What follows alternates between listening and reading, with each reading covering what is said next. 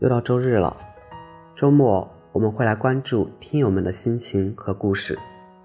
这周四的晚上，有一位听友留言，讲述了这么一段心情：几年前自己失业又失恋，正处于低谷期，脆弱的像个瓷娃娃，一碰就碎。那段时间总是魂不守舍、没精打采的，白天像个没事人一样。该工作的时候工作，该吃饭的时候吃饭。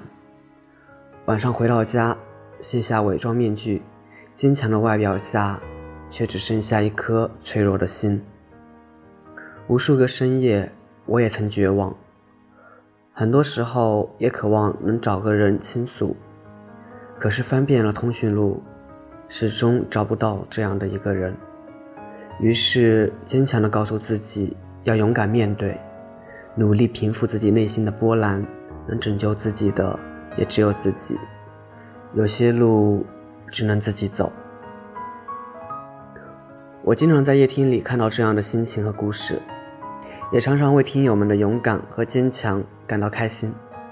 如果是夜听陪伴大家走过了这样一段又一段的心情路历程，我想那是我们的荣幸。你有没有想过一个问题？我们惧怕的是什么？我们往往害怕两样东西：失去和未知。我们会害怕失去。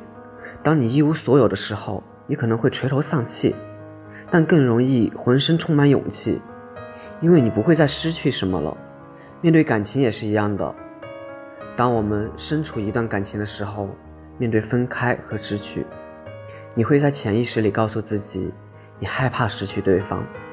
因为那些岁月和经历，让你感到了舒适；那些瞬间，让你感到了快乐。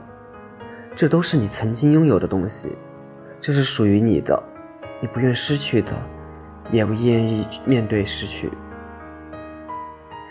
我们会恐怕未知，我们总觉得握在手里的才是我的，我没有办法在未来重新拥有，所以。从你这些年的判断经验，你将失去一直以来对你而言最重要、最宝贵的东西。你告诉自己，未来不可能再拥有如此美好和快乐。你告诉自己，前方的路一定是艰难的，甚至是黑暗的。但是，你仔细的想一想，你过去走过的每一条路，其实路径不是你惧怕的样子。当你一次又一次面对至暗时刻，当你一次又一次觉得路一定很难的时候，结果好像并不是那么的糟糕。你可以顺利的走过来，甚至越过路越走越宽。即便不是那么的顺利，也没有你预想的那样艰难。你以为的失去，换来了更多的得到。你开始发现。